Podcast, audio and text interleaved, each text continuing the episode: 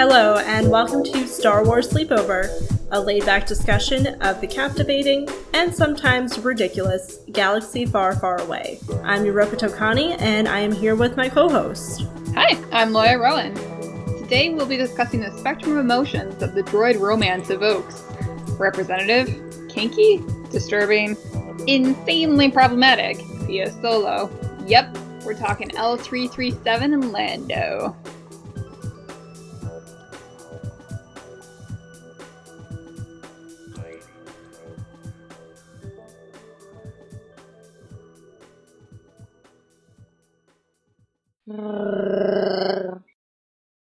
Now it's time for our first segment, Cantina Corner. Every episode, Loya and I are each choosing a Star Wars themed cocktail to enjoy during our sleepover. And I'll start off with mine. This week, I decided to go with something that fit the theme. And since we are going to be diving into the relationship between L three and Lando, I chose the Frozen Lando cocktail, which is by Redhead Baby Mama, and we will share the link to the recipe on our website. So it is limoncello, citron vodka, but I just went with Tito's, and then frozen lemonade concentrate, ice, and basically just some garnish. So it calls for a mint sprig and an orange wheel. I just went with an orange wheel, and it also specified blue cake sprinkles to rim the glass.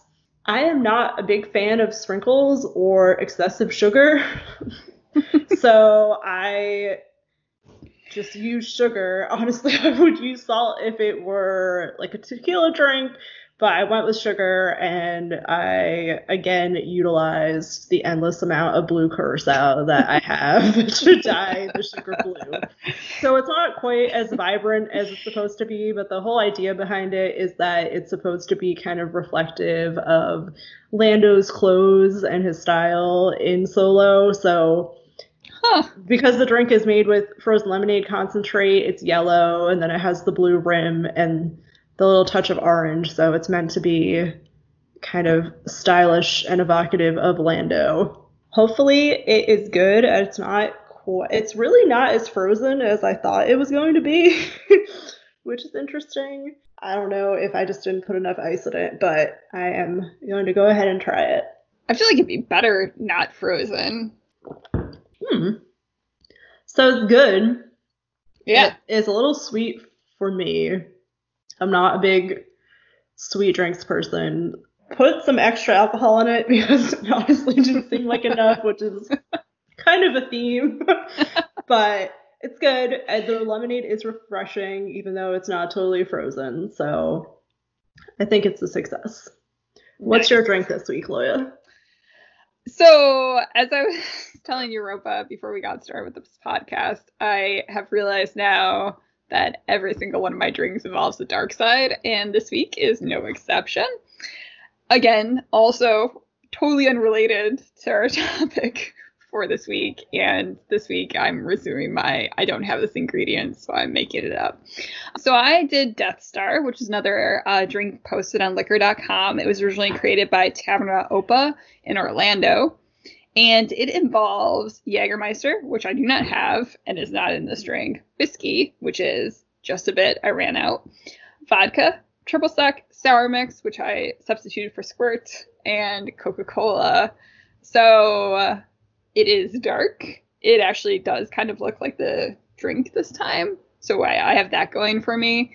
And I will try it and see how this all tastes, given my... Given my amendments, I'm sure it'll be delicious. Ah, it's good. I feel like it does need more alcohol. But maybe that's because I put more vodka than whiskey in it. And maybe, I mean, maybe the Jägermeister would be better in this. I haven't had, I've never had Jägermeister, like, by itself. So I you actually haven't? don't know. No. I've only had Jägermeister by itself, and it was not a good experience. Okay. Actually, I don't know. You may have been there. Was I? Because it was it was in not our college town, but an adjacent college town for one of my birthdays, and my friends from home were there. I was there, but I don't remember that night for some reason. And it wasn't because of the drinking. Like, it was just like, for some reason, I'm fuzzy on that night. Yeah, so I actually, like, what does it taste like? I was trying to look up a substitute, and they, like, said vermouth, and I'm like, I'm yeah, not doing no, that. No, it's hard to describe. Like, it has almost, like, a medicinal taste, in my opinion. I think it's one of those liquors that's just a bunch of herbs, but, Digestive. like, very strong. And I don't know why Jägermeister is, like, a college thing, because it's just, like, I don't know. So this needs something. Maybe, I mean, maybe as an adult. I mean, I'm pretty sure when I tried it, like, if I were would have tried, like, Aperol, for instance, in college, I would have thought it was nasty. Or Mezcal.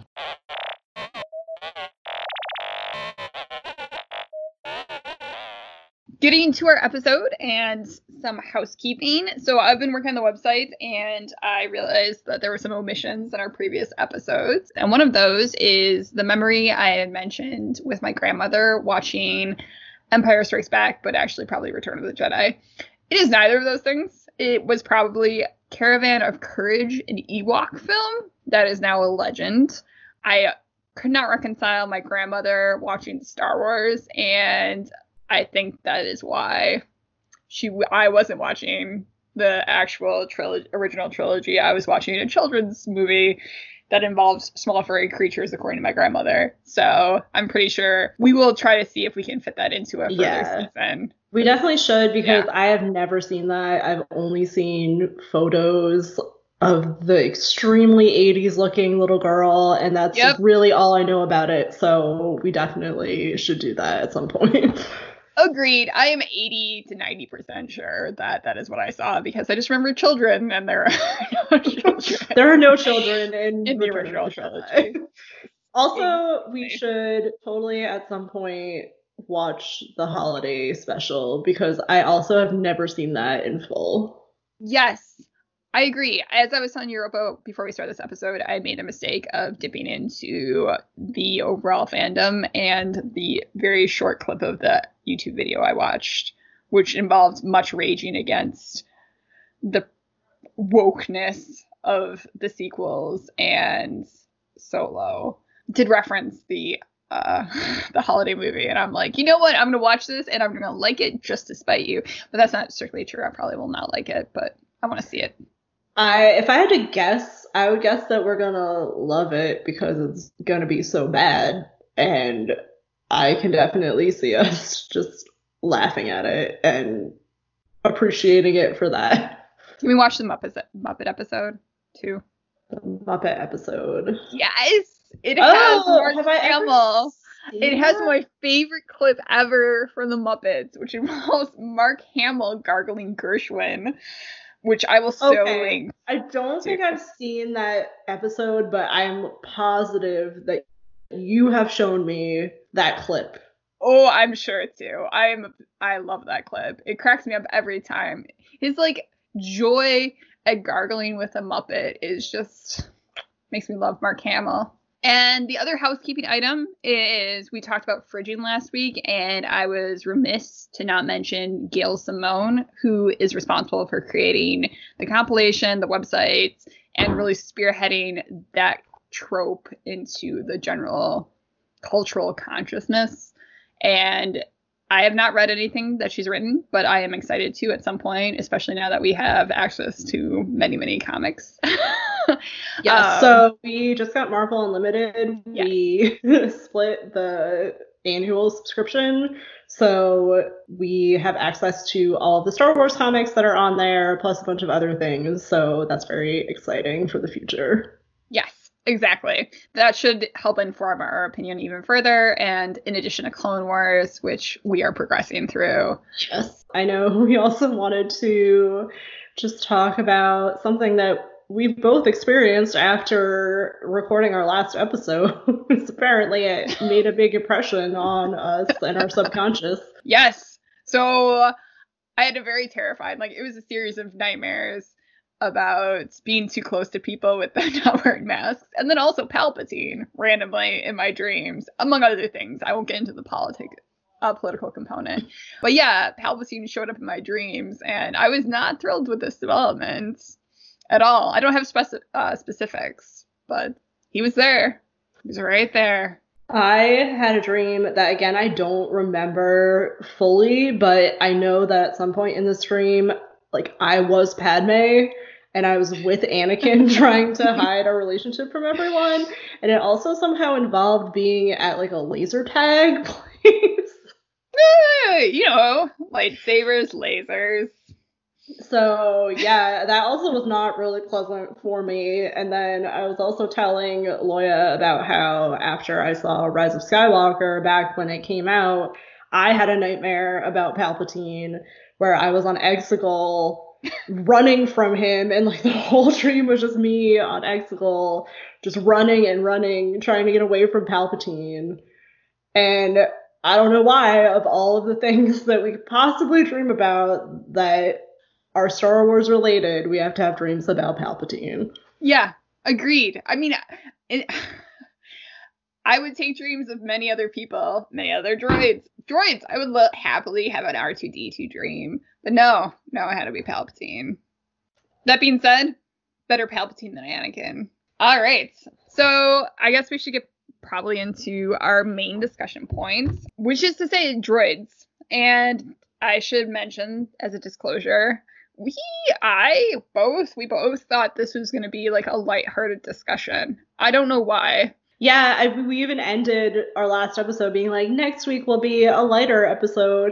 I don't know, because I think we just came up with this idea having watched Solo together fairly recently, and mm-hmm. we were like, oh, like, L three is interesting, her relationship with Lando, like, what's going on there? It would be fun to discuss it.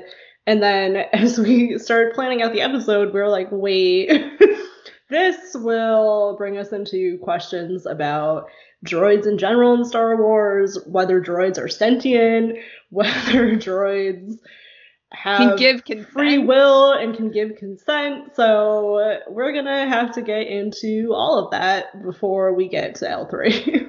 Yes. Yes. And we are, next week should be. should be more lighthearted.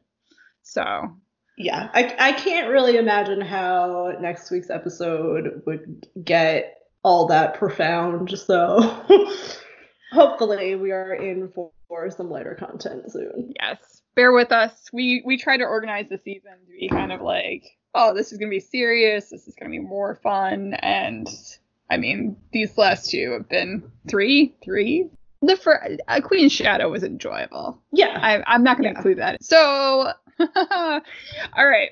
Droids in the overall Star Wars universe. We have very memorable characters, and I'm excited to hear what you have to say, Europa, because I know you love droids, and your love of droids has inspired me to appreciate them more as characters. And then, of course, like as I get, as we researched for this episode, I felt badly that I didn't like them more as characters because they have personalities. And I think, I mean, I, I'm just going to go out and say it. Like, in order for L three thirty-seven and Lando to not be insanely problematic that I referenced in the opening, they have to be sentient. Like, they have to be sentient. You can't have L three thirty-seven just being a sex slave. And when you think of R two D two and C three P O, they're sentient. They have personalities. They, like, react to situations based on experience. Like, I do love droids, but honestly, the reason that I love droids, and I should be more, more specific with that, there are particular droids that I really love. R two D two, as I mentioned before, is one of my favorite characters. Mm-hmm. I loved him when I was a kid, and I still love him. And when Force Awakens came out, although I did, like, was resistant to B B eight because I loved yes. R two so much. B B eight completely won me over. He's so cute. He's cuter than R two D two, honestly. And I yeah. love him too. But this is the reason that I love these droids, is because they're adorable. And yes, they both definitely have personalities. But I feel like the way that I view, at least, those two is that they're kind of like pets. Like, they're like little cute animals, like a dog or a cat. And I've talked to you about when I went to Disney World before Galaxy's Edge was open, and mm-hmm. I went to meet B B eight. it was a weird experience because you just walk into a room and B B eight is there on a platform, like rolling around, but rolling around in place because he can't go anywhere. And when I walked in, it was like I walked into someone's house and their dog was there. I was just like, hi, B B eight. Like, that's how I feel I respond to them. And I don't connect right? much with other droids. Like, I know we were going to talk about I G eleven yep. and things like that. And, like, those droids, I'm just like, yeah, whatever. So I really think it is the cute aspect of them that I respond to. Right? Which raises, like, okay, so if if we take them as the view of pets, and, like, you can you can argue, like, animal consciousness and animal sentience. Like, they have feelings. Like, yeah. There have been plenty of, like, very horrific, unethical studies done on dogs to indicate that they feel pain. I won't get into that. Although I did just get into it. Never mind. So with that perspective, basically Lando's relationship with L three thirty-seven, like that, that's like the problematic aspect, right?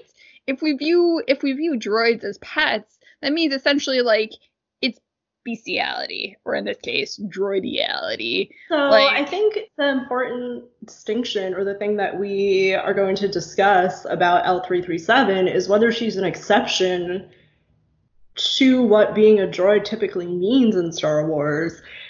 And I think to start talking about that, we can go back to R two D two, who is also an exception. But but then you have to argue that C three P O is also an exception. Or like, okay, so we're going to get into like... But is C three P O an exception? Yeah, because he, ha- he had a restraining bolt. His restraining bolt was taken off. Okay, so... C three P O doesn't have a restraining bolt, so that means he has more autonomy than most droids, because it's a matter of course that droids have a restraining bolt. However, he has had his memory wiped, and right. he had his memory wiped at the end of Revenge of the Sith, so he has no memory of anything that happened before the original trilogy. Right, but then you can make the case that, like, does that make him any less sentient? Like, he doesn't have memory of, like, his previous experiences, but he has experiences going forward that he's accruing and reacting to.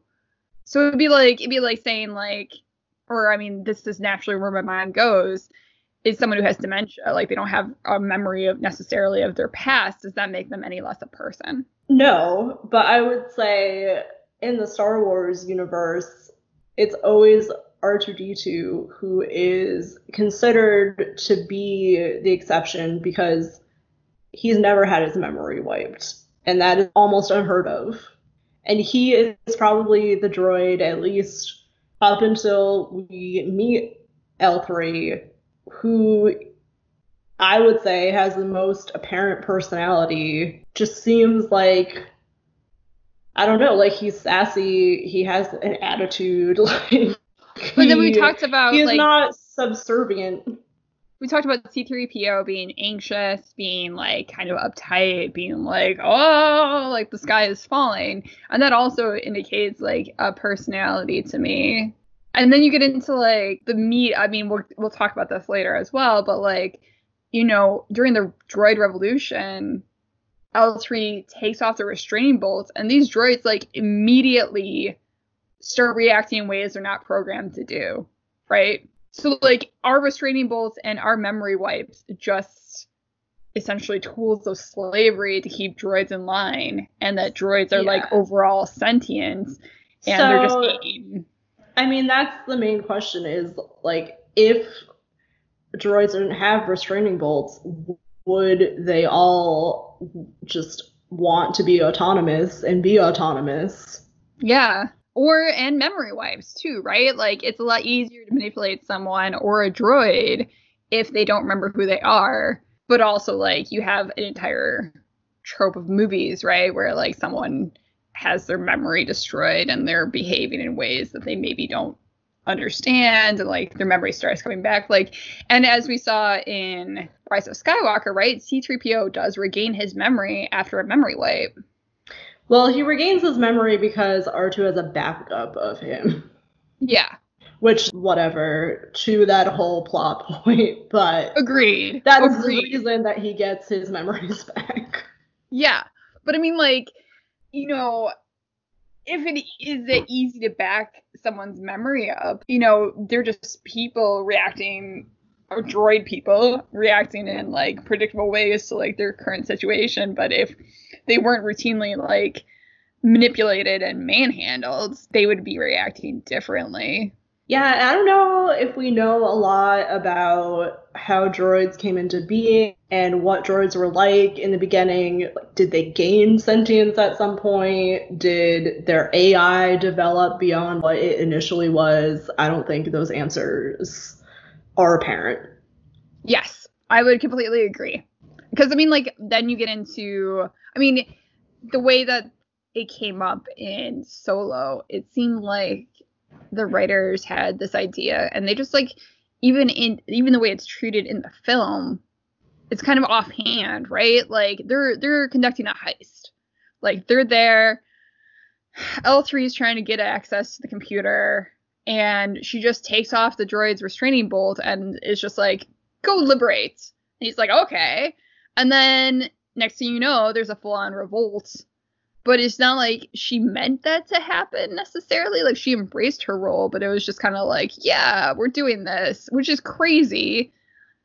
But I feel like they just came up with this idea and didn't think it through.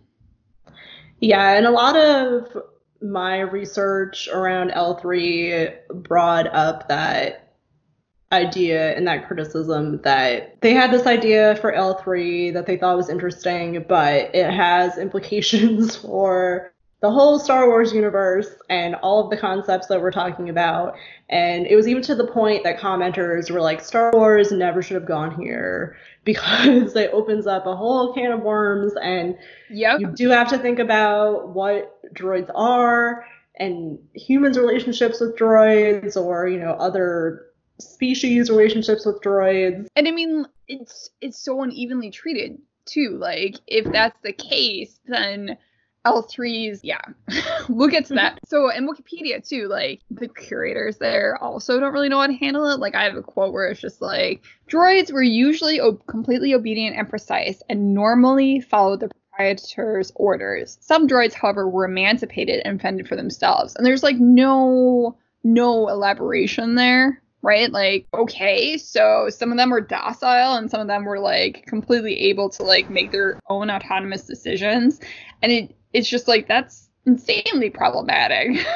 Like, yeah, there are a couple of other things that were included in the Wikipedia article that I wanted to just bring into the conversation. Yeah. And one of them is that is the idea that droids are not living beings and they can't access the Force. So, I mean, obviously, they're not biological life forms, but I just think that is worth bringing up, at least for thinking about droids in the context of certain characters who do use or are in touch with the Force and how they might look at droids. And I also wanted to bring in this interesting tidbit from the Doctor Aphra comics. So, there are two droids in those comics, and I also love them, but for different reasons, I guess I have to kind of rescind what I just said about liking droids because they're cute, because there is a reprogrammed protocol droid named Triple Zero in those comics who basically looks like C three P O. Yeah. And he is basically uh, like an assassin droid. Yeah. Like H K forty-seven, right? Or that's KOTOR. And he, in those comics, theorizes that the Force could flow through a droid if it were equipped with a special engine driven by human blood. That's... Why even include that detail? I don't know. So basically, droids could be entirely human if they only had human blood. Like, I guess so. Droids could be in tune with the Force if they could incorporate human blood. See, oh man, this is like, I think we can agree that both R two D two, like, we'll set aside three C three P O for now, but R two D two and L three are, like, unique. Yes. I mean, or at least we'll go with that. But at the same time, like, when you think about, okay, Lando having a relationship with L three, that means in theory R two could engage in a relationship with someone. And then it just raises, like, all these red flags for me. Not red flags, but, like, ew. Yeah, I mean, we'll get into that more, and I have some thoughts on that. But one last thing we should say before we get into L three specifically is that Wikipedia also talked a little bit about how the Empire viewed droids versus mm. the Republic, and insinuated that the Republic viewed droids as being sentient. Yeah. Whereas I guess the implication is that the Empire just viewed them as tools for whatever they needed them for. Which supports, like, how battle droids are portrayed. Like, they're like the orcs in Lord of the Rings. Like, you're not supposed to feel empathy for them. Oh, that being said, as we're watching, like, Clone Wars, Roger Roger is, like, hilarious to me. Like, I don't know what that is. When a droid says Roger Roger, I'm like, oh, oh no, no. I'm glad you enjoy that. Anyways, maybe I just like the name Roger. So I feel like that's, like, almost, oh, what's the word I'm looking for? It's It's a plot twist of convenience. It's like George Lucas, again, like George Lucas, like being like, I don't have a response for this, so I'm just going to write this in. Like, well, it's also kind of just like shorthand for how the two okay. sides behave. Like, obviously the Empire doesn't care about what happens to people, so it doesn't care about what happens to droids. And well, Count Dooku does point out they're expensive. Okay, like, so yeah, General Grievous. They care like about the cost now. Of if the droids get destroyed, but like uh, this is illustrated in the movies where like you see droids on Star Destroyers and things like that, and they have little mouse droids that are not as anthropomorphic even as other droids, and they're kind of just like in the background, and then you have Luke with R two D two and C three P O, where they become more like companions. And even in the sequel trilogy, when B B eight is introduced with Poe, that is yeah. probably the best example of a droid being like a pet, because there's like there's a scene in The Last Jedi, I think, where Poe has been separated from B B eight. Like, B B eight runs over to Poe, and Poe is rubbing B B eight's belly like he's a dog. Yeah. So yeah. It's just shown that, you know, people who are on the good side have affectionate relationships with droids. Yeah. But then if we assume that they're actually treating them as sentient beings, like, does that raise any... I mean, I don't think so, right? Like, if I if I knew someone who liked to have their belly rubbed, like, in theory, I would rub their belly. I guess it also depends how you define sentient. Like, would you consider your dog to be sentient? So that, yeah, I, I was looking this up. And so there's like an animal ethics dot org. So there are, I mean, sentience has like many, many discussions about it, and like suffering and enjoyment. And we're like, we established that dogs feel pain, ergo they do suffer. So like, this is a very broad definition of sentience, is to be able to be capable of being affected positively or negatively, which is just like kind of vague for me. Another synonym sometimes used for conscious or sentient is having mental states. A mental state can only be experienced by a mind. A mind is simply a subject of experience. So like, yeah, I feel like it just, like, really, with those kind of broad definitions, then, yeah, droids definitely have to be sentient. Okay, so I think before we get into more specifics, we can agree on the fact that droids are sentient. All droids are sentient. Mm-hmm. It's just that some of them have restraining bolts and have their memories wiped frequently in order to prevent them from being autonomous. Yeah. And then, man, well, after the break, we're going to get really into it, because there are some very problematic things that are said in Solo, assuming that as a basis.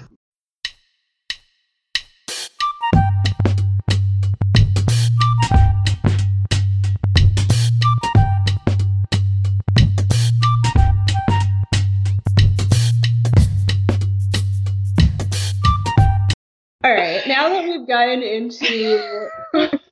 the nature of sentience and philosophy, we'll talk about L three.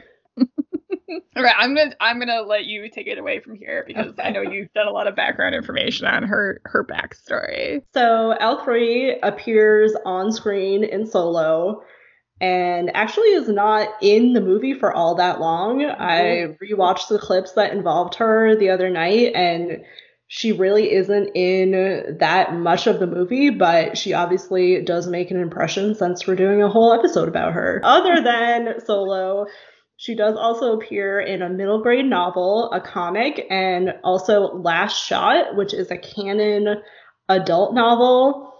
And oh. Sorry, that sounds sexual, but it's not meant that way. It's just not a young adult novel. And it involves Lando, Chewie, and Han, and I really want to read it. I want to read it now, too. And then there is also a Solo novelization, and we will get into that a bit later because I have a very interesting quote from it. L three's origin is a little vague, but we know that her original owner left her restraining bolt off, and she began to modify herself and also to download information that would essentially allow her to be autonomous and independent. So she downloaded ship info, maps, which is why she's such a good navigator, and also cases related to droid freedom. So yeah. In her case, as soon as the restraining bolt was off, she's like, I need to figure out how to be free. Oh, and man. So we've talked about just the existence of restraining bolts already and whether all droids would naturally be autonomous without them, which I think probably they yeah. would. And moving on, her name is a reference to leet, which is the act of replacing certain letters of a word with numbers on the internet, which I don't think happens all that frequently anymore, but definitely was a thing like back in the nineties. Huh. And then, interestingly, she was conceived in conversations between the first directors on the film, Phil Lord and Christopher Miller, who were fired, and there was a whole oh, wow. controversy around that, but it also involved Lawrence and John Kasdan, who were the screenwriters, and Miller, I guess, introduced the fact that the bartender in the cantina in A New Hope, you know, is upset that C three P O is in his establishment and says we don't serve their kind here, but droids don't seem to cause any trouble, really. So they were just kind of like, what's that about? Why wouldn't someone want a droid in their bar? So they... Is that why they, like, directly reference that in Solo, where they're just like, yeah. they don't even serve our kind here? It's because yeah. of that observation. Right. Mm-hmm. So I guess it was a reaction to that, and they just thought, like, let's introduce a droid that would be a problem. That's so cool. So then L three is introduced when Han and Qi'ra go to find Lando. Han meets Lando first before L three comes in. And one thing that I did notice rewatching that scene is, you know, Lando is sitting playing Sabacc, I think, and talking to Han, and a droid comes in and brings him a drink, and he says, "Thanks, love," which is not really a way that we have ever seen a human interact with a droid before. So if he was British, that might make a little bit more sense, but it's not like he's, like, you know, going around calling everyone love. So that is interesting that you noticed that. And then L three we see first, kind of during this whole extended conversation between Han, Leo, and Qi'ra, and she is yelling at the person who is in charge of, like, essentially the battle bots that mm-hmm. are at this establishment for people's entertainment, saying, no, unacceptable, stop exploiting droids. She tells the droids that they're being used for entertainment and tells them to exercise free will, which I guess they can't if they, they're restraining yeah. them. And she also says, droid rights, we are sentient. Oh my gosh, she says that? She says that, yeah. Oh, yeah. I mean, we can't really question.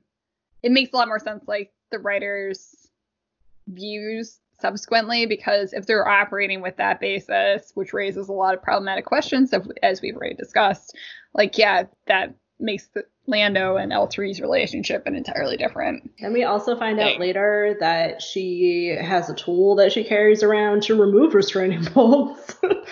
So that's a whole other aspect of it. But the scene goes on. They decide that they're going to go to Kessel. And she's arguing with Lando, saying, what if I don't want to go to Kessel? And he's just like, well, you'll go. And she's like, why? Because you're my organic overlord. Yeah. And they kind of bicker back and forth but in then, kind of a weird way, because it's all about the fact that she's a droid. Yeah. And then Lando turns to Han and is just like, I mean, I can see your quote if I can go ahead and say it. Yeah. Like, I would wipe her memory, but she's got the best, best damn navigational database in the galaxy. Like, if droids are sentient, he's basically, like, joking around about assaulting her. Like, I, I'd wipe your memory. Like, I just can't imagine going around and, like, I mean, granted, maybe Lando's putting on a good front for Han, which I feel like would be the case. Yeah. Like, but at the same time, like, the fact that that doesn't raise, I guess Han's not really on the side of the Republic right now. Like, you know, he spent how long being on, being, doing his own thing. Let's just say that. So I guess maybe that's not as problematic as it seems. I mean, I think in a way that whole back and forth is supposed to be framed in, like, almost a playful manner, like banter. But it makes it weird that... He then turns to someone who's a stranger, and it's just like, I would totally wipe her memory, but I won't. So she is the original co-pilot with Lando of the Falcon, and they seem to have affection for one another. They seem to like flying the ship together. Like, they salute each other before they take off. Because of L three sentience and Lando's open-minded, like, that all makes sense. They're treating... I mean, aside from him joking to, like, someone who's not on the same page. Yeah, and I think the thing is, uh, no one else is on the same page as Lando. Nope. Like, Lando clearly is much more open-minded than pretty much anyone else and is willing or can see L three in a way that others wouldn't be able to. Like we just discussed, even if you are in the Republic or you're a good guy who looks at droids in an affectionate way, it's still in a way that you're clearly their superior. Yeah. Like, you're responsible for them. You tell them what to do. Like, yes, you can like having them around and like having their company, but there's no way that most people that we know in the Star Wars universe would even begin to look at a droid as an equal. Which is crazy. Like, again, this ties right back into the fact that, like, yeah, they didn't think this through, because if they're sentient, they're, and I mean, at least in multiple cases, they have autonomy, they're thinking for themselves. Like, you're basically degrading an entire segment of the population as pets when they are not necessarily pets. And then it raises the question, if L three... although she denies it, and we'll get into that. Like, if L three can have feelings for Lando, can other droids have feelings for other droids or people or other species? Yeah, I feel like that just, I mean, it does open a can of worms. But I feel like this is what makes this episode, like, so much heavier than what we initially anticipated, is, like, we are literally talking about personhood, what constitutes as someone's, like, autonomy, their rights as a person. Like, if they're sentient, I mean, we talked about this beforehand, like, is it really okay to take C three P O on these missions where he's very, very clearly not comfortable? But then again, is it just, like, the same way they treat the comedic relief in general in movies, where it's just, like, someone's freaking out and they're like, oh, he's scared, like, it's fine. Like, does it make it better or worse that he's a droid? Is it the same? Like, maybe there's no comparison. I still haven't thought of, like, a good example of someone else being treated in this way in another film. But I well, know... Well, for that exist. matter, there's also the relationship between C three P O and R two D two. Yeah. I know. I was thinking that, too. I was just like, well, maybe their connection goes deeper than just being friends. But at the same time, like, C three P O says outright, we are friends. So maybe, like, it, I mean, who knows, right? Like, we're relying on the limitations of the filmmakers and their their beliefs going into it, I guess. I don't know. Well, I mean, even if you're just talking about their friendship, like, I guess droids can have friendships. Yeah, I would agree with that. Yes, because we we have basically come to the conclusion that droids are sentient, because if you take off their restraining bolts, they behave in different ways than their programming.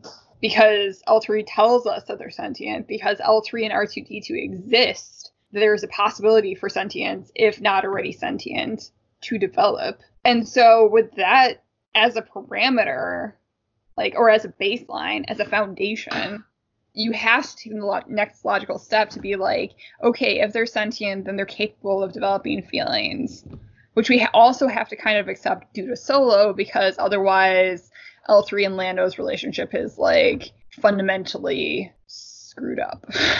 Okay, so that being said, let's talk about L three's conversation with Qi'ra on the Falcon, which I think is probably the most meaty part of what we see of L three. Yes. So they are flying to Kessel, and they are alone in the cockpit, and I thought we should do a reading. All right, so, do you want to be L three or do you want to be Qi'ra? Your choice. I'll be L three. All right, go ahead. All right, I'm going to rotate my chair. So what are you going to do about your little problem? Problem? I, er, uh... Well, that brand on your wrist tells me you're committed, and that young male's heart fluctuation tells me he's in love with you. Han is not in love with me. Oh, please. It's just us. You don't have to pretend. I'm in the same situation. You are? I'm sure you've noticed that Lando has feelings for me, which makes working together difficult because I do not feel the same way about him. Right. Yes. Yeah. Yeah, I see that. Sometimes I think, maybe. But no. No. We're just not compatible. How would that work? It works. Well, that was fun. I could be L three any day. Um, yeah, I, I'll let you talk.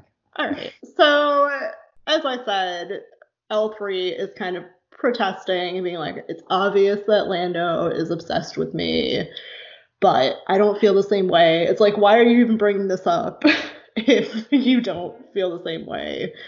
And just the whole exchange about how would that work and her saying it works. Like, it's happened.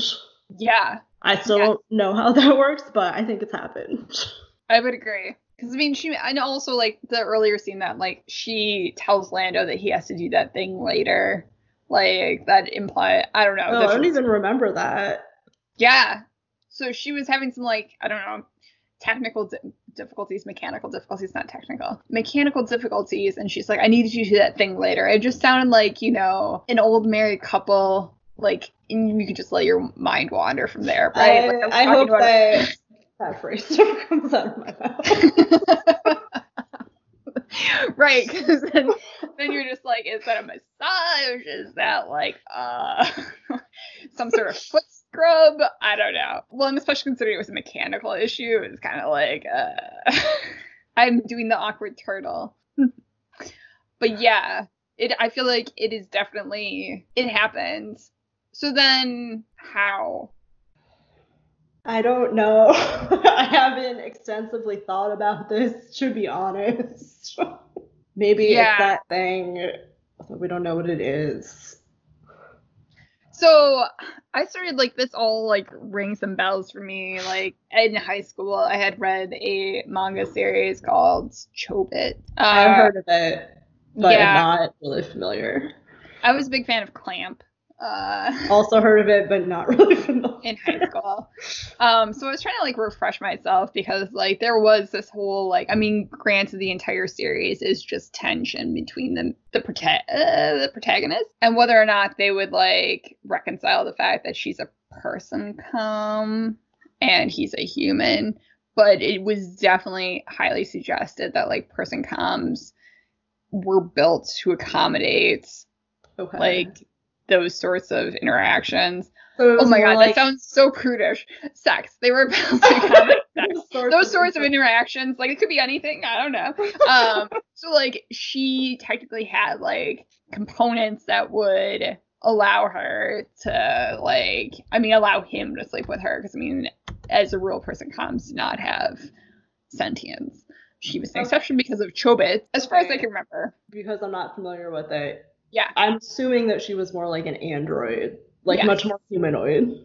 Oh, definitely. And so then the, like, so when, when I was watching this again in preparation for this episode, I was just like, so does she have that kind of like components built in? Why would they build those components in? Or is it just like something else that's just like not that traditional? Yeah. I mean, that's what I would have to assume, because like, I would hope based on what we know, like what we know as human sex doesn't seem like it would be possible. She, she built herself, so like she chose the components that she's made up of, but I don't think those components exist for droids. I would hope not. Yeah. Because, I mean, basically, if, by and large, people don't view droids as sentient, they have all these, like, things that they're, like, conditioned to do or, like, controlled. So, via restraining bolts and memory wipes. Like, I would hope that the majority of droids, if not all, are not built to service human needs in that way. Yeah. But then you have the waitress droids, and, like, I don't know, maybe... I'll just go off on a slight tangent about yeah. how I hate that diner. Yeah. I hate it. It is so not Star Wars, and just, like, I don't need there to be a literal diner oh, that people go to. Right? Yeah. Okay, because I, I was like, like where it. are these waitress droids? And I was like, oh, wait, that's an Attack of the Clones, isn't it?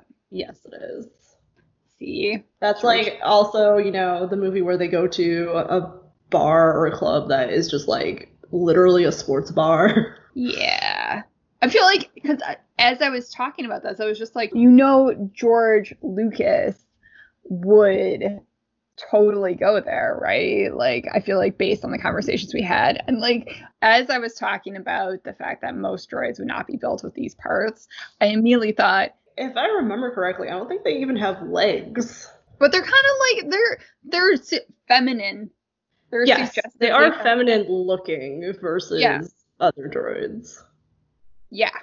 And L three is also like the with the wide stance and the wide hips, right? Like, why why are the female droids more, I don't know. It seems like there's like deliberate evocations. Okay. Of, so I just looked up the waitress droid, yes. and she she does not have legs. She just has kind of like a central stalk, and she has like a a uh, wheel that she wheels around on. And I will say, I do have to appreciate about the female presenting droids, because like, I don't know, droids don't have a gender, but the ones don't that they? are I don't know, like, right, because it's not can... really explained.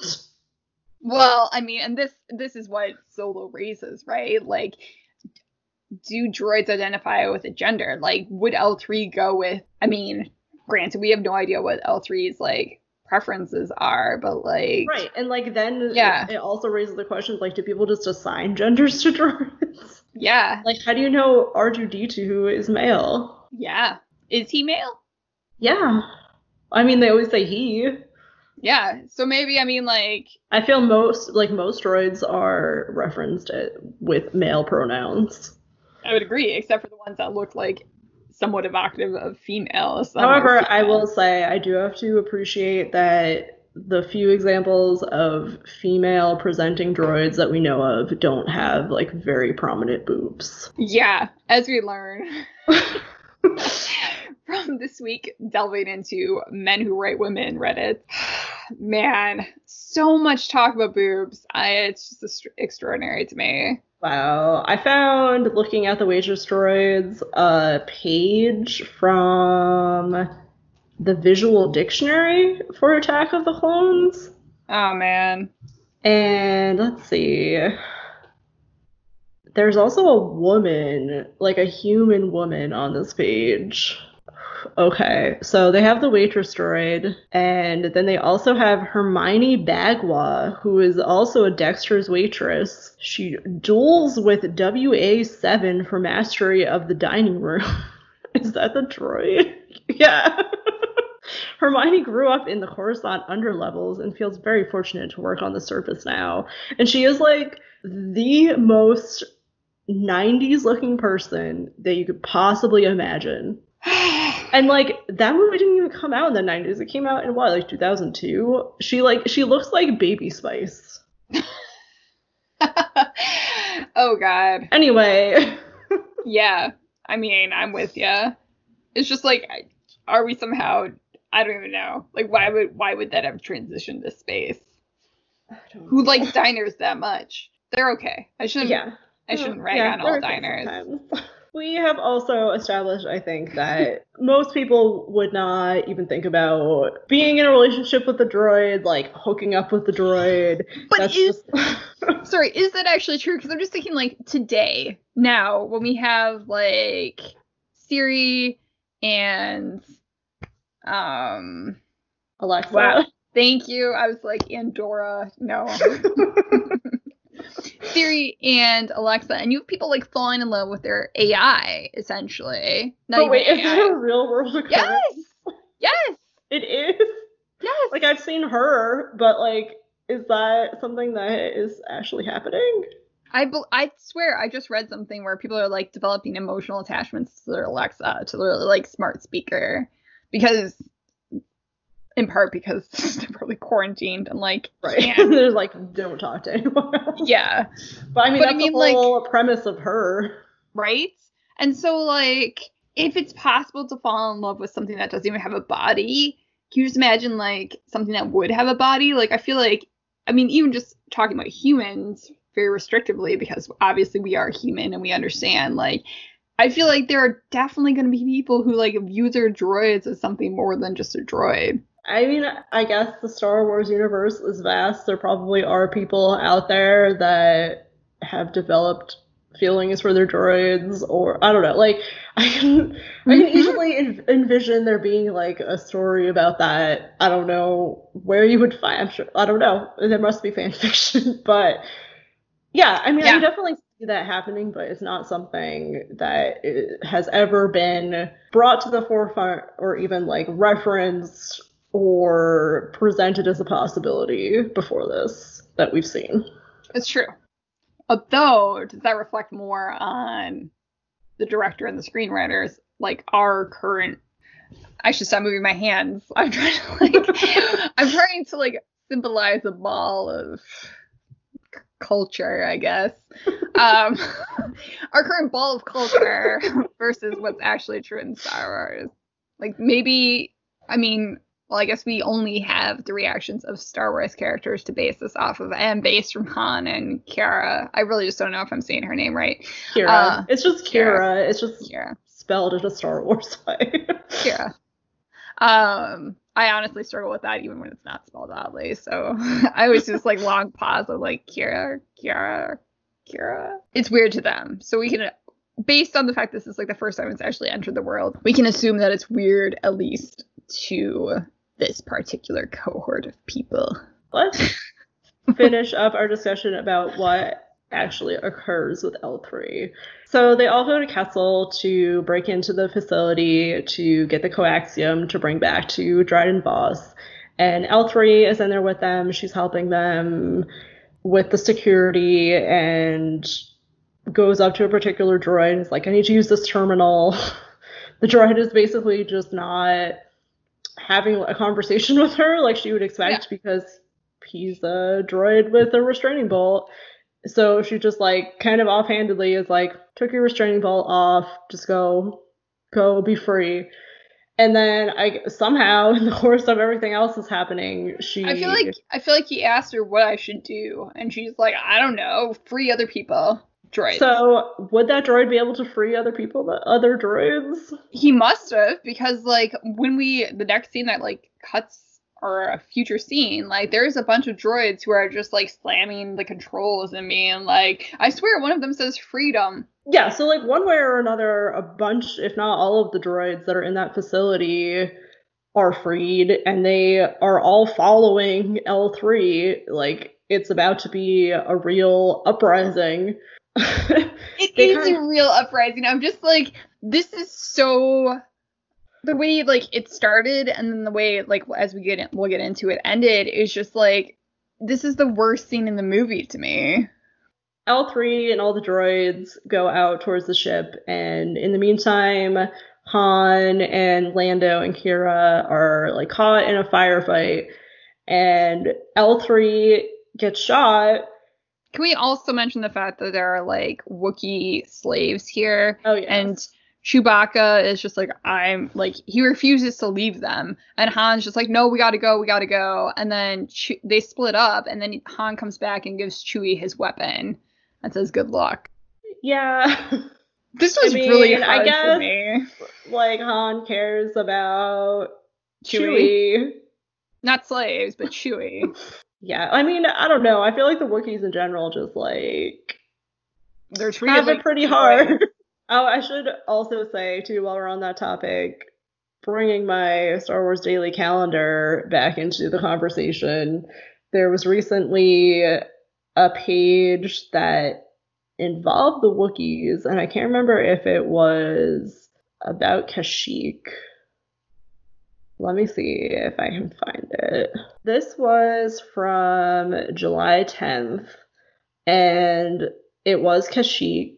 So it was just information about the Wookiee home planet. But then I thought it was interesting that it made a point of stating, while Wookiees build their homes in the planet's trees, they're not a primitive species. Oh, and yeah. Kashyyyk architecture incorporates sophisticated technology. Yes. I know. It's, it's like... That also... I mean, granted, it's not as problematic as droids by any means, but... And I mean, it does seem to be just like a symptom of the overall universe versus a symptom of, like, George Lucas's particular biases or biases. But yes, it seemed like Han was definitely, like, very dismissive of the plight of the Wookiees that were enslaved. And, like, it was just curious to me, like, why they were in such a rush. Like, I know that coaxium is a volatile substance, and they didn't have that much time to return it to Dryden. But why not just liberate the colony and then take it? I mean, to that point, too... It's not like Lando really seems to care what L three is doing. Like, no. He lets her do whatever she wants, but he's not like, yes, I support you liberating the droids. Like, he's just like, okay, yeah, you're, you're going off doing that again. This all ends in L three being shot. And when this happens, Lando runs to her, and I still don't know if this scene was at all intended to be comedic, but it definitely is not to me. To no. me, it is heartbreaking and horrific. So he runs to her and tries to pick her up to carry her away, and she falls apart, and he's just carrying her torso in her head, and it is disturbing. Yeah.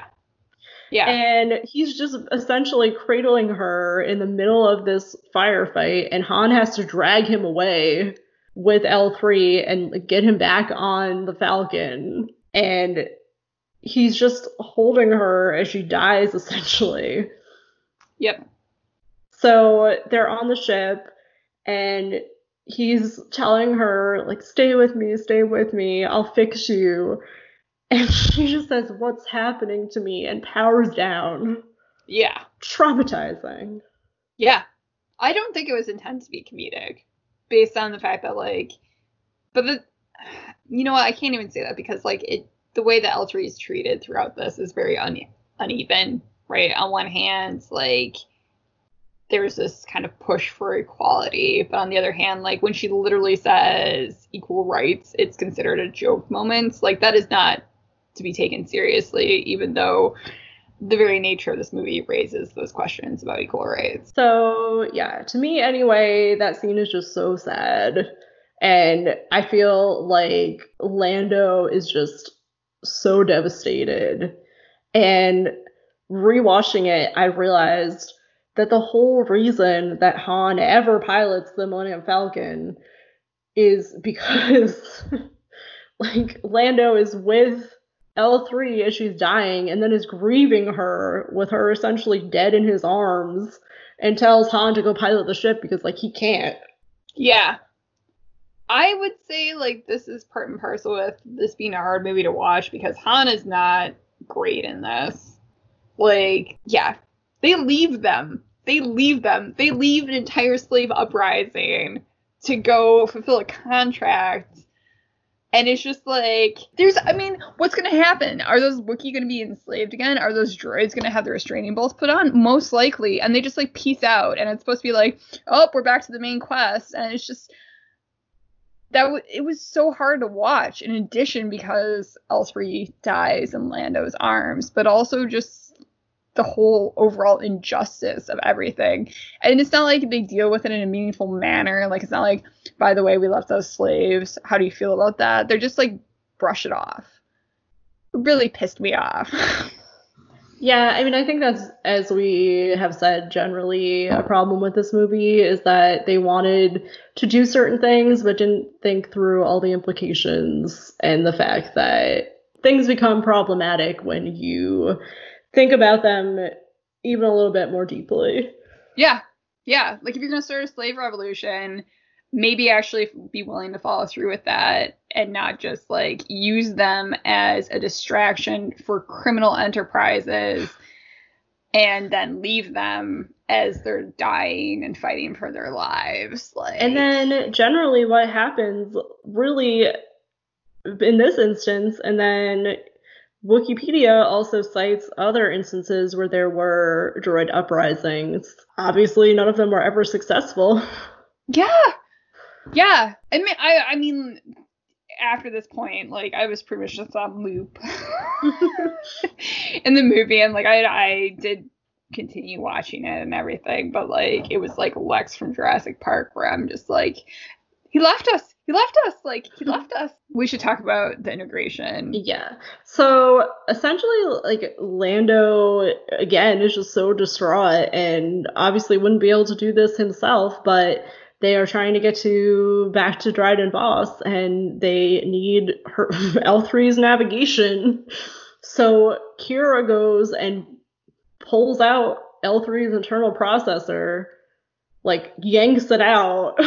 Yeah, and she does say sorry, but like, I feel like that's a sarcastic sorry. Like, it's just like a dismissal of this being at all disturbing. She's a droid after all. Okay, you should continue. So she yanks it out, plugs the neural core into the Falcon, essentially making L three part of the ship. And when I was researching, I came across this excerpt from the Solo novelization. And I actually read this aloud to my husband because when I was putting this episode together, I wanted to get his perspective on some aspects of it. And I'll go ahead and read it. Yeah. So she is having a conversation with the Falcon, which, like, what? Also brings up some other issues. Are ships now sentient? A lot of questions. But this is their conversation, and it's the ship that is speaking first. If you refuse, you die. He dies. The others on the ship, they all die. If you join us, we can all live. The choice is simple. L three responds, you tricked me. The Falcon then says, we couldn't have joined without you consenting to it. You made your decision a while ago. You just couldn't admit it. We are something different now. Not just the Falcon. Not just L three. We are new. When did when did the Solo novelization come out? I mean, obviously it was after the movie, right? So they just, like, built on that? It was either right, like, when the movie came out or after. And let me check, because I don't actually know. Okay, so it was after, I guess. Which makes sense, right? Like, normally novelizations do come out after. So they're just building upon the world created here. Because, like, I was like, wait a minute, consent? But this does, like, it provides a mechanism by which, you know, Lando and L three's relationship isn't as problematic as it seems. Like, this is, again, an author doing an interesting job with an odd situation. Yeah, so Solo came out in May twenty eighteen, and the novelization came out in September. Also, I'm curious as to... Ooh, yeah, interesting. The movie came out on my husband's birthday, and the novelization came out on your birthday. Oh, well, that's cool. Yeah, I wouldn't have thought the Falcon was at all, like, had an A I, because I wouldn't say right. That's, like, a lack of a lack of A I as a rule in Star Wars. And then also, how did the Falcon trick trick her? I don't like. I don't have all of the context around that quote, so I can't say for sure. I don't like, but I read that to my husband, and he was just like, "What is yeah. this? The Borg? Like, what is going on?" I was like, "I don't know. It's not normal." I immediately think of like Mass Effect, of course. It all comes back to Mass Effect, and I'm just like, yeah, getting into consciousness there, like, you know, Evie. So that raises questions about, like, L three has been integrated into the Falcon, but is she L three anymore? Is she the same consciousness? Like, is she aware in the way that she was? And then, of course, Lando loses the ship to Han, and Han has the ship for, like, whatever, thirty years. I don't know quite how long before A New Hope this is, but... So, yeah, no, this, again, is just, like, Han being a complete jerk in this. Like, you know L three's in the ship, and you still decide to win it off a card game, which, I mean, fine, Lando agreed to the terms, but, like, it made it hard to, like, cheer for him at the end. Yeah, and... I feel like retroactively, looking at Wikipedia, there are references to, like, L three because she's part of the Falcon helping Han Solo escape from the Hoth system. And there's that line where C three P O is trying to repair the hyperdrive and says that the ship has a very peculiar dialect, which, like, obviously were existing before L three was ever conceived. But it just makes it so weird and awkward that Han owns a ship that has this being that Lando had some sort of relationship with, it incorporated into it. And then, like, Lando does get to fly the Falcon a few times, but it's just... I don't know. It, I feel like now I think about that when I watch the other movies, and I don't really know if it's a positive thing. Yeah, I would agree. Maybe it's hard to say, like, we only have L three's word for it, that she didn't have reciprocal feelings. And, like, you know, maybe, I don't know. I don't even know. Like, you know, just because he had feelings for her, does that mean, like, he should be flying the Falcon? I mean, I can understand why he wants to, but, like, you know, she's more than willing to help Han. But at the same time, I feel like she'd prefer Han to, or Lando to Han. I don't know. It just gets, it makes it more complicated. And then it does go back to that question of, is L three as we know her still there or no? Yeah. And it makes things Lando very complicated. Still trying, like, you know, because we see him flying the Falcon, and he obviously, you know, wants to get back there, but, like, is his relationship with the Falcon, like, does he feel towards the Falcon the way he felt towards L three, or does he acknowledge the fact that she might be something different? I don't know, like, can, can he talk to her? Yeah. I don't know. Well, I mean, like, they were holding the little, like, navigation thing, and they're like, she says do this, so I mean, like, there's a there's a pronoun there, like, there's obviously communication going on of some sort. But then it's just kind of like, because this wasn't a topic in the later films necessarily, like, it's kind of like makes them seem callous. Yeah, it just makes, like, it weird. Yeah, I mean, what what's happening with her during the sequels, right? Is she just, like, sitting on a planet, like, in stasis for, like... That's whoever... true, yeah. She yeah. was just on Jakku, like... chilling, meditating yeah. for millennia. I mean, that's obviously not millennia. Very, very obviously not millennia. Um, during the entire... Was she, like, then excited when Rey and Finn had to escape on the Millennium Falcon? Like, oh, I'm doing something again. Uh, it's just bizarre to think about the Falcon having some sort of sentience and having, like, a response to what's happening. Yeah. Yeah. Exactly. And then the way, like, yeah. Again, just not thinking things through. And then, I mean, ideally, if if we could have written the script, what would we have done? I probably would have done, I don't even know. Like, I mean, this is a very interesting topic, but I, now that we've gotten into it, I feel like I, I don't know if I would go as far as some of the comments that I read, but I guess I would have to lean towards, I'm not sure that they should have introduced this. Yeah.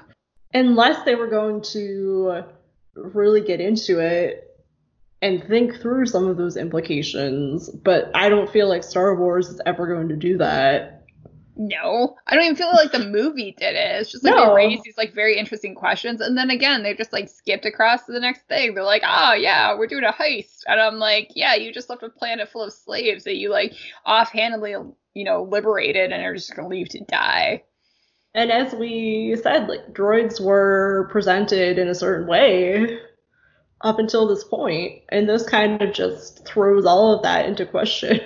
Yeah. I mean, if you wanted to view droids as pets, you could definitely have done that until all of a sudden it's right. Just like, well, you could have sex with them, and it's just like, wait. Yeah. Yeah, and, and that's not to say, like, like I said, there's Doctor Aphra where there are, like, murder droids. There are... KOTOR's got H K forty-seven. The Star Wars universe that I feel like you can kind of go into more of those types of topics, like in comics or in books or in video games, but in movies, which are like the primary vehicle for Star Wars and the thing that people are going to really watch as a wide audience, mm-hmm. like people that aren't necessarily huge Star Wars fans, people that don't want to go that deep into the universe, like yeah, this is their only yeah only experience, like so I would be interested if in the future there were ever content that grappled with those themes or those issues, but I don't know if that will happen, and if it doesn't, it just leaves Solo as this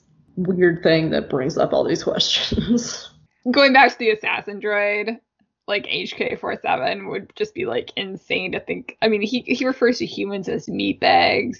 Yeah, man, I don't know. I do want to mention there's been a lot of talk recently, and there will be a delay between when we record this episode and when we release it, so who knows if actual news will come out at any point in the interim.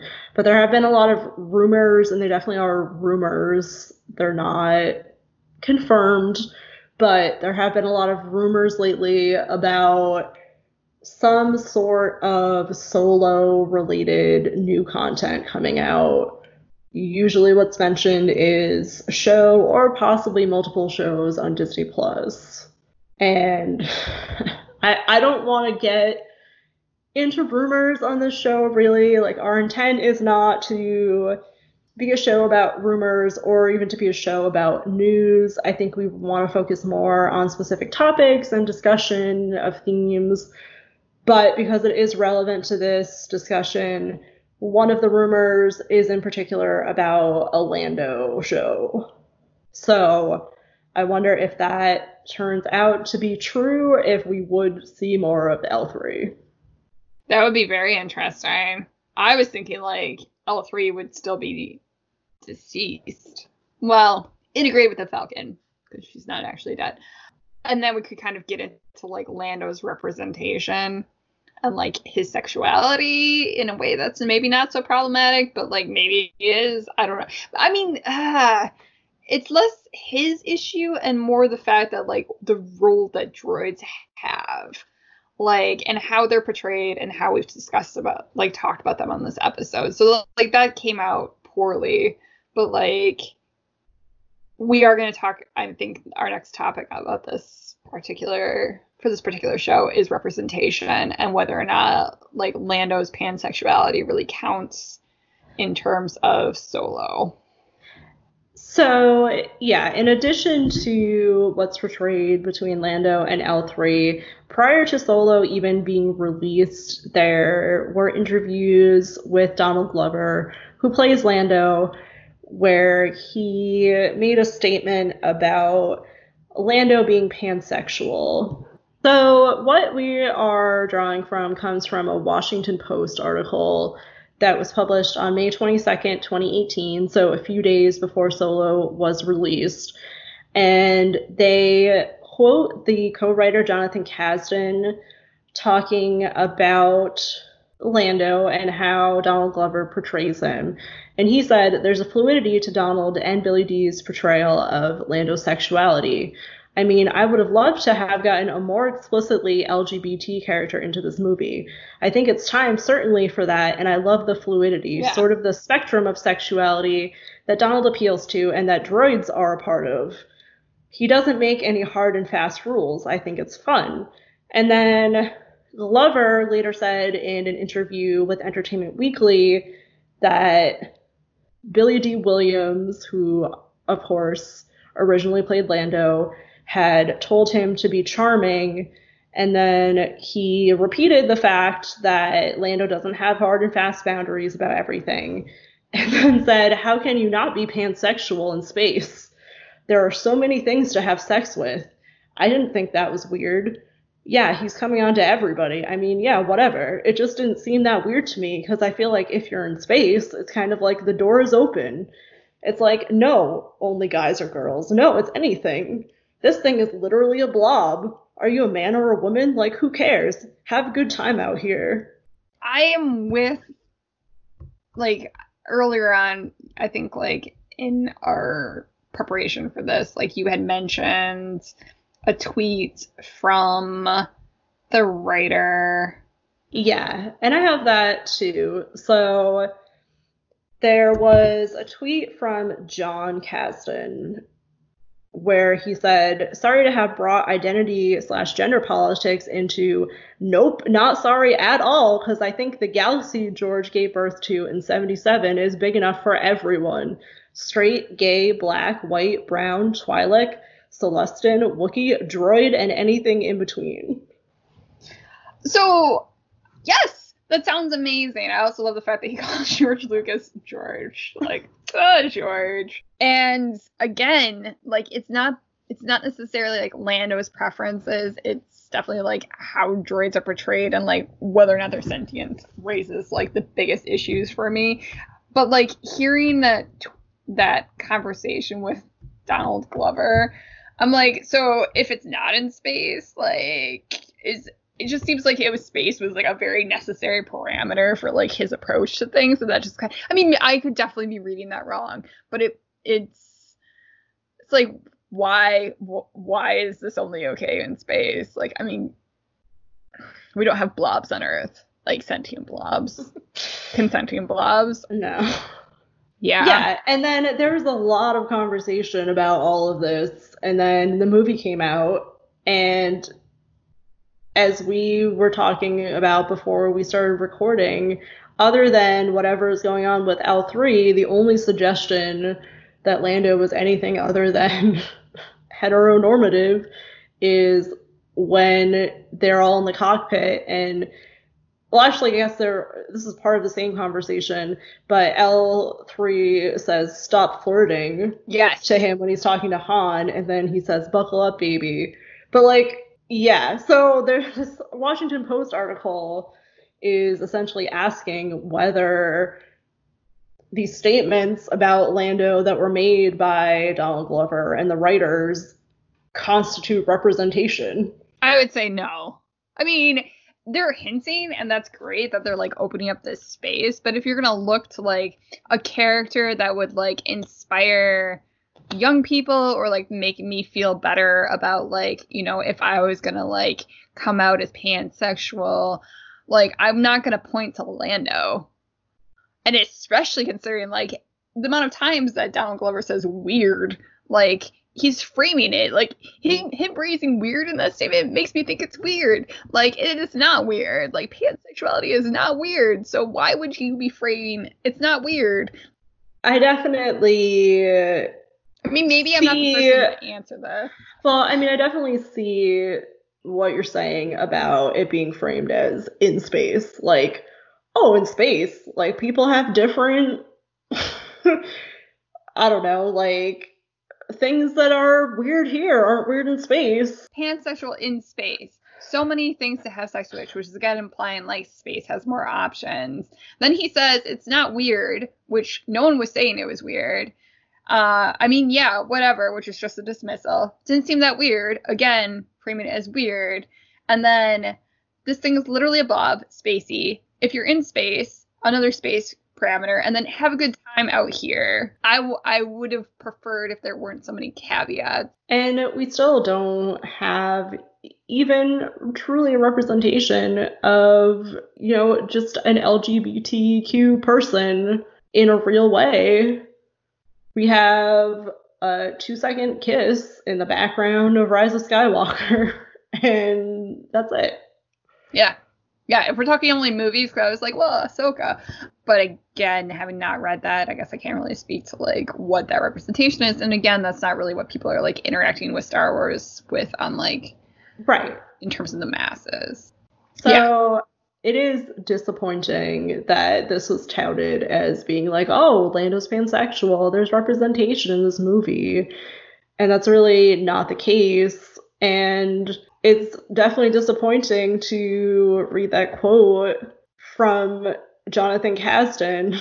It's like, I would have loved to have had an explicitly L G B T character. It's like, why didn't you? Yeah. Yeah. This felt like a Dumbledore treatment. Yeah. Like, let me tell you instead of show you.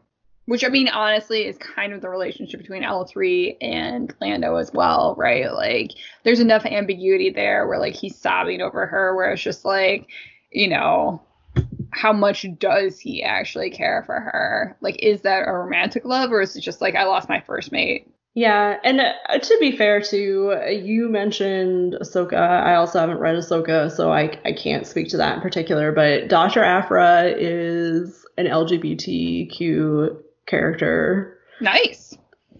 But, again, that's comics. I, yeah. I like comics are a big part of Star Wars, but like you said, they're not a mainstream part of Star Wars necessarily.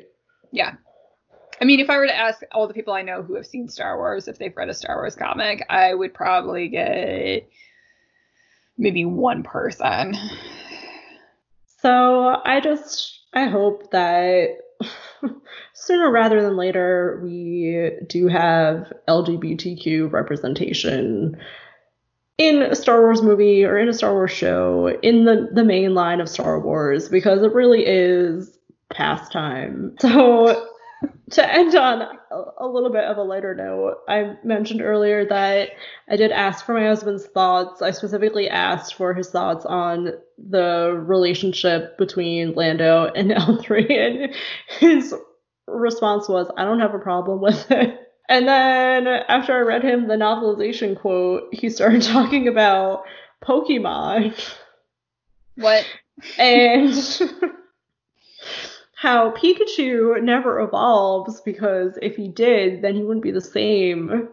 And he, like, when Pikachu interacts with other Pokemon that he's known that have evolved, they don't remember him. So he was comparing this to like what happened to L three, which he integrated with the ship. Huh. Those seem like very, I mean, if he was going to make the case that like it's equivalent to, like, the memory wipes of the droids. But how does it relate to, like, her, her like, merging with the ship? Like, she still has... I mean, does she not have a memory of Lando? I don't know. But, like, that's the association that he made was, like... Well, yeah, like, that's the reason that Pikachu doesn't evolve. Because if he were to change what he was in any way, like, he wouldn't be Pikachu anymore. So does... Man, I feel like that would just... I'm really struggling with this episode. That's such an interesting take on it, because I honestly hadn't thought that she would lose her her memories. And I also didn't think that, like, she would forget who Lando was. And I also didn't think... These were questions I had never considered until the Pokemon analogy happened. And now I feel like...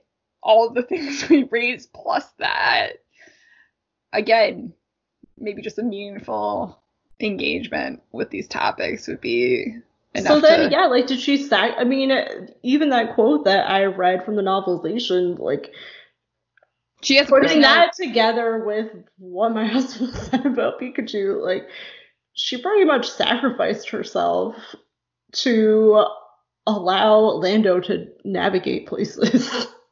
But did she, because, like, she's responding to the ship even after integration. And, like, even if they're saying, like... I think, I don't know, I don't think it was after. I think it was, like, right before. I'm not sure. I don't know, like...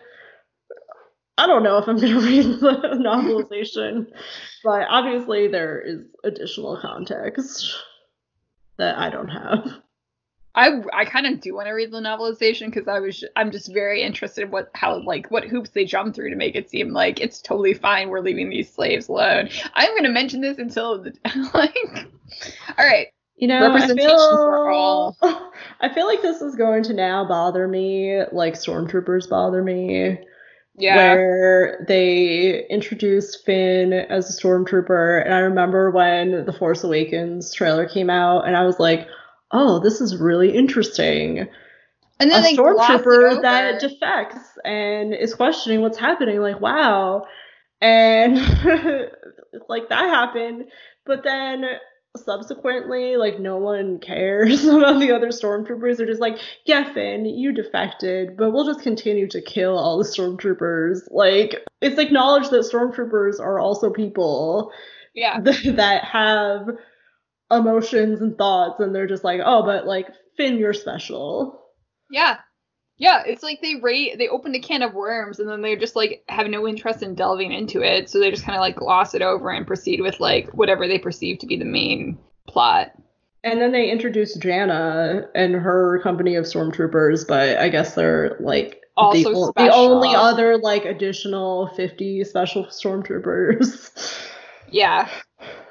Only I mean, stormtroopers I, that have force abilities will defect. I don't know. I mean, it kind of raises... I, since we had the conversation earlier about Star Wars essentially being a space fantasy, it does raise the issues of, like, how enemies are portrayed in fantasy, where it's just kind of like, you have faceless stormtroopers, you have droids, you have orcs, and they're all kind of, like, othered in a way that is... if you think about them, are is intensely problematic. Like, you're not supposed to think about them. You're supposed to be like, well, they're just stormtroopers, so we can kill them and not feel guilty. They're the bad guys. And, like, droids have no feelings, and, you know, they just say, uh-oh, comically before they're beheaded in space, and, like, that's all fine. Because they have restraining bolts, and they can't do anything else besides their, like, normal programming. And orcs... let's not think about their culture or how they came to be. They're just there, and they're awful, and they're ugly. Like, all these things are really don't withstand serious engagement with, like, no.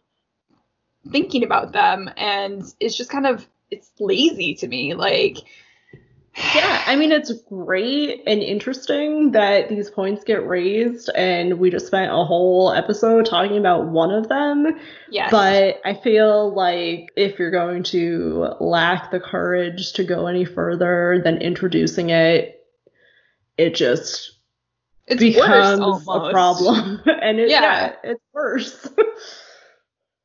So, Loya, what I think you should do is when you put up all of the reference links and everything for this episode, which will yeah. be on our website, you should also, just to have a palate cleanser and a break from all the intense philosophical discussion, put up that drawing that I shared with you that one of my friends showed me that was relevant to our last couple of episodes.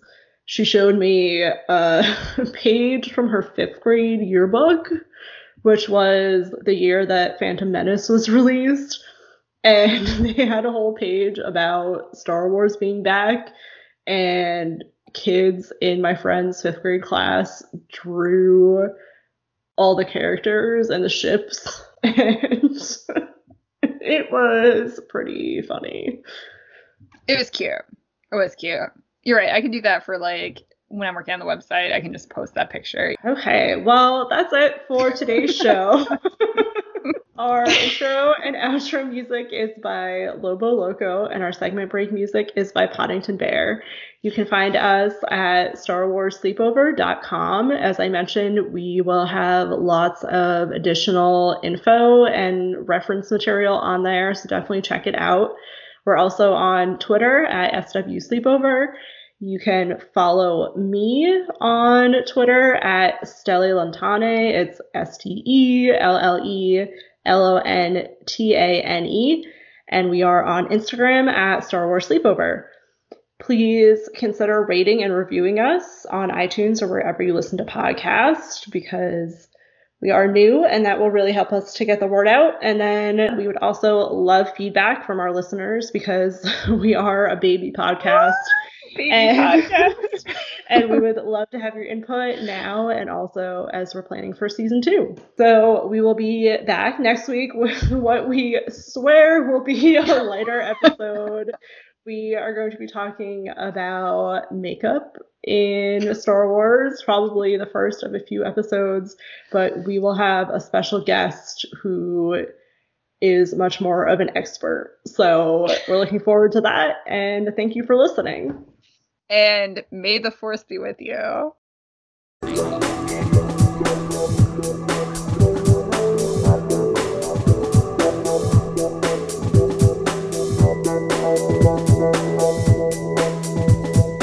Thank you.